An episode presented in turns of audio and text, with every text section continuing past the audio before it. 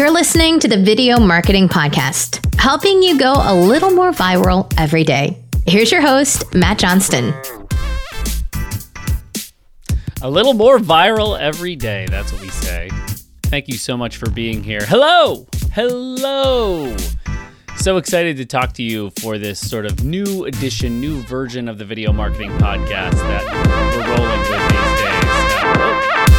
I don't know what you're listening to the Video Marketing. So I'm excited you're here. I'm excited you're listening. One of the things that we're going to be focusing on here and on into 2021 on this podcast is everything that people who are involved regularly with video marketing need to know on a regular basis, and the important things and the thoughtfulness that needs to occur around certain things. So a lot of times we're going to talk about sort of more general marketing principles that are going to play into all of it, of which video is a huge part, as well as tackling video directly. But I know a lot of you out there are not just interested in video. You're of course interested in video in general, but I think that there's a lot more that we can cover here. So I'm so excited to be able to share more with you about how I have found success through video, both for me and my clients. But really, it's all about you, and it's about and today's about a lesson that we can learn from a guy that has a very interesting. What's the word that I'm looking for? He has a very interesting reputation online. And one of the things I'm excited about is a lot of these podcasts are going to roll out with full blogs that I'm writing. I'm starting a new blog on my site, mattjohnstononline.com.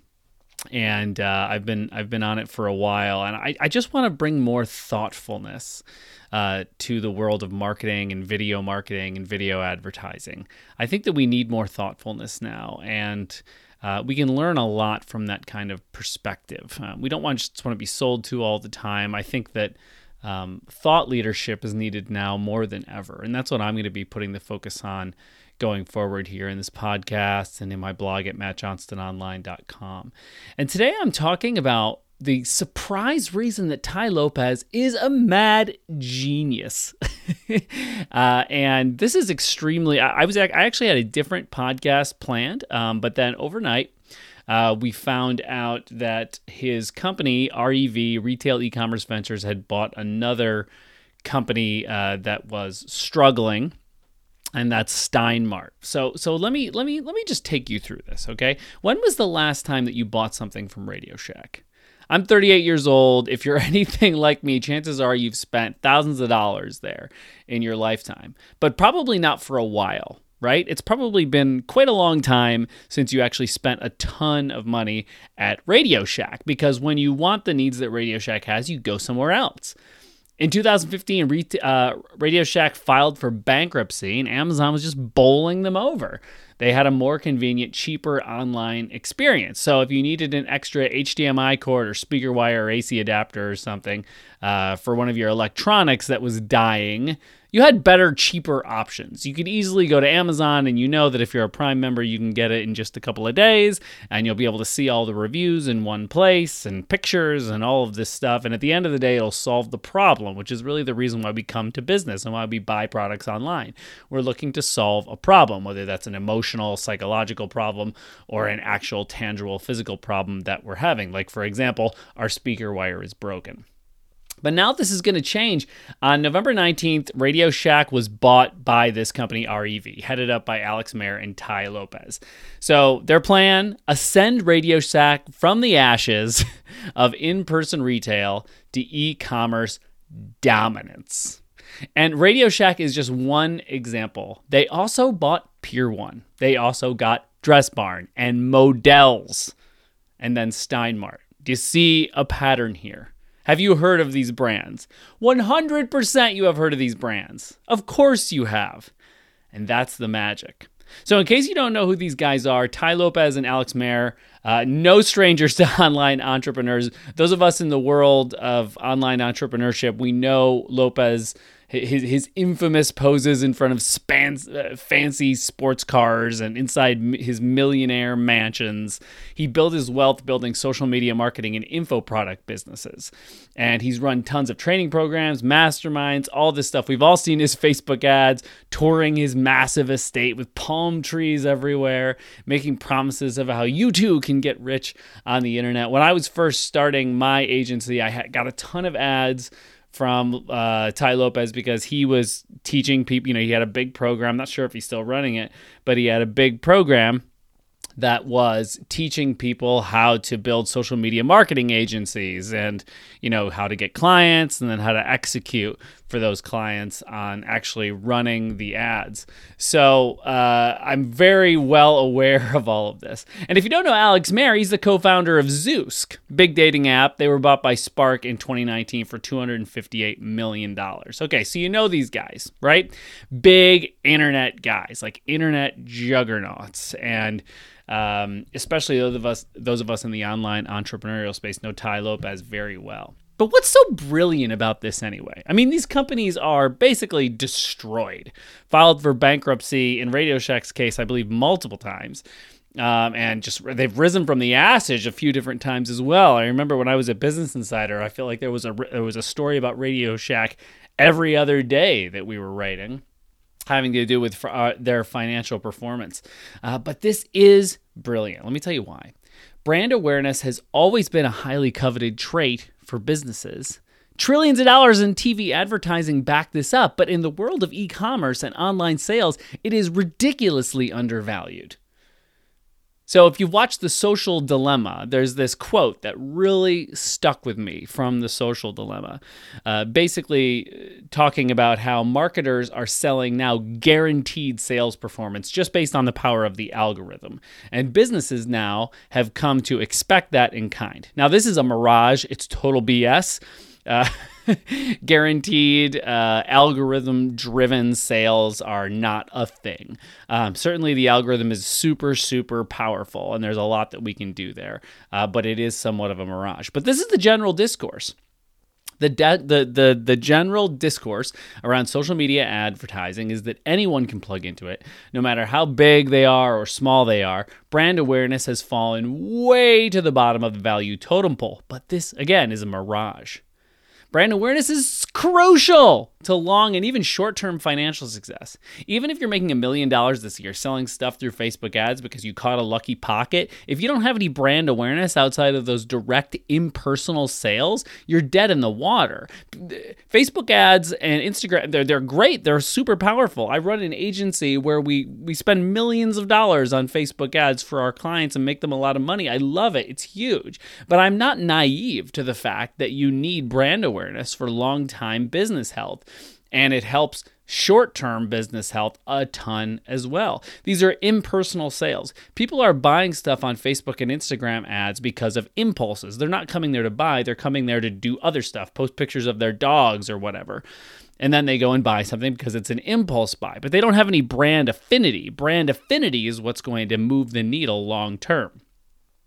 It's absolutely crucial. It's crucial. So what's fascinating about this is this guy, Tai Lopez, he's famous for this anyone can get rich on the internet mentality, knows seemingly better than anyone the power of brand. By buying up Pier 1, Radio Shack, there's an inherent trust in these brands. We're surrounded by fake knockoffs of products and a race to the bottom in price and quality. And we know this, right, as people that buy stuff online. The bar has now been raised for what we'll buy online. And we're much more quick to discard cheap crap. And Lopez and Mayer know this. And I haven't talked to them, but I'm just analyzing from afar that they know that how brilliant an idea this is. By buying these brands and relaunching them online, they're going to have that luxury of skipping over some of the most difficult psychological hurdles new businesses have online. The brand awareness and the trust, it's already through the roof. So with all else being equal, who are you going to feel most comfortable buying from online? Radio Shack or a company you've never heard of? And such is the power of brand, this also means that Radio Shack can charge more. because price is a story. And we associate that cost increase with an increase in value. So as consumers, we're willing to make a marginally greater sacrifice to have a higher quality product. And all the psychological work that goes into getting people over that hump to the idea they're buying something of value is done because of the brand awareness, affinity, and trust that are already in these brands. This is all just marketing. It's just marketing. They get to skip over the most difficult part of running an e-commerce business online, that nobody knows who you are or cares. Well, they get to skip over that. Now they just get to worry about the tactics and the different angles and marketing positions of specific products and campaigns. They don't have to bother with the brand awareness side of things. We are aware of Radio Shack. We are very, very aware. So even if if no-name company X has a product that is just as good, Radio Shack can still charge more because of the brand recognition they have. It's a safer choice. And the price of the product confirms that value. Okay, so what can we learn from this? It's time to stop trying to get rich quick and start trying to get rich smart. Every e-commerce company, when they're sitting down to make their budgets for the next year, should build brand awareness into that budget. If you only spend your money on direct sales, it's like driving a car across the country on a quarter tank of gas. You're going to keep running out, and you have to constantly refuel. And you never know how much that gas is going to cost or go up in price along the way. But if you invest in brand awareness and you ultimately achieve a high level of it, that's like traversing across the country in a private jet. It is an enormous difference. One of the reasons that we do so much video, besides the fact that that's my background and that's what I wrote a book on and everything, is because it leads to so much brand awareness. So we're going and getting the sales, and then we're going and doing video as well. And that video, because it's more consumable, it's more entertaining, people like to share it more, it tells more of a story, it does more education, it leads to more brand awareness. But I wish that we would go even further. If I had my way, every single client that we worked with at Guide Social, we would have a separate budget stowed away just for brand awareness with videos that we made just for the purpose of brand awareness. And we would do that across multiple platforms. And maybe I should start rolling that out anyway and just do it because it's extremely important. But I think part of what we need is this education. I think that the hurdle that we have at the agency is that a lot of companies just don't see the value in brand awareness. They do. They're like, yeah, brand awareness is great, but we're not going to invest in that because that doesn't, like, I can't see the direct revenue stream from that. But man, imagine if you had that already plugged in, because it looks like Tai Lopez is just going to go buy everything up and run over everybody because all of these brands already have the brand awareness built into them. Selling dresses online. Oh my gosh, that's hard. Very hard to sell fashion online in general, but to sell dresses to women. But Dressbarn? We all know what Dressbarn is. There's going to be a brand affinity and awareness that's built right in there. You are so much more likely to buy a dress from them just because of the awareness that they have. Thank you so much for tuning in with me here. This is just a fascinating topic to me. I absolutely love this topic. I think that it's so underappreciated, and any more education that I can ever do about the power of brand awareness and what it can do to your bottom line, both short and long term. It's amazing. That's why I sort of pivoted the whole podcast this week after Rev bought Steinmart, and I said, this is what we need to talk about. This is what's relevant. This is what we need to talk about. There's never been a better time to talk about it. Thank you so much. As always, this podcast brought to you by Guide Social. If you ever want to work with us, reach out, guidesocialglobal.com. Have an amazing rest of your week. And I'll be talking to you again during this holiday season. Don't you worry. Have a good one.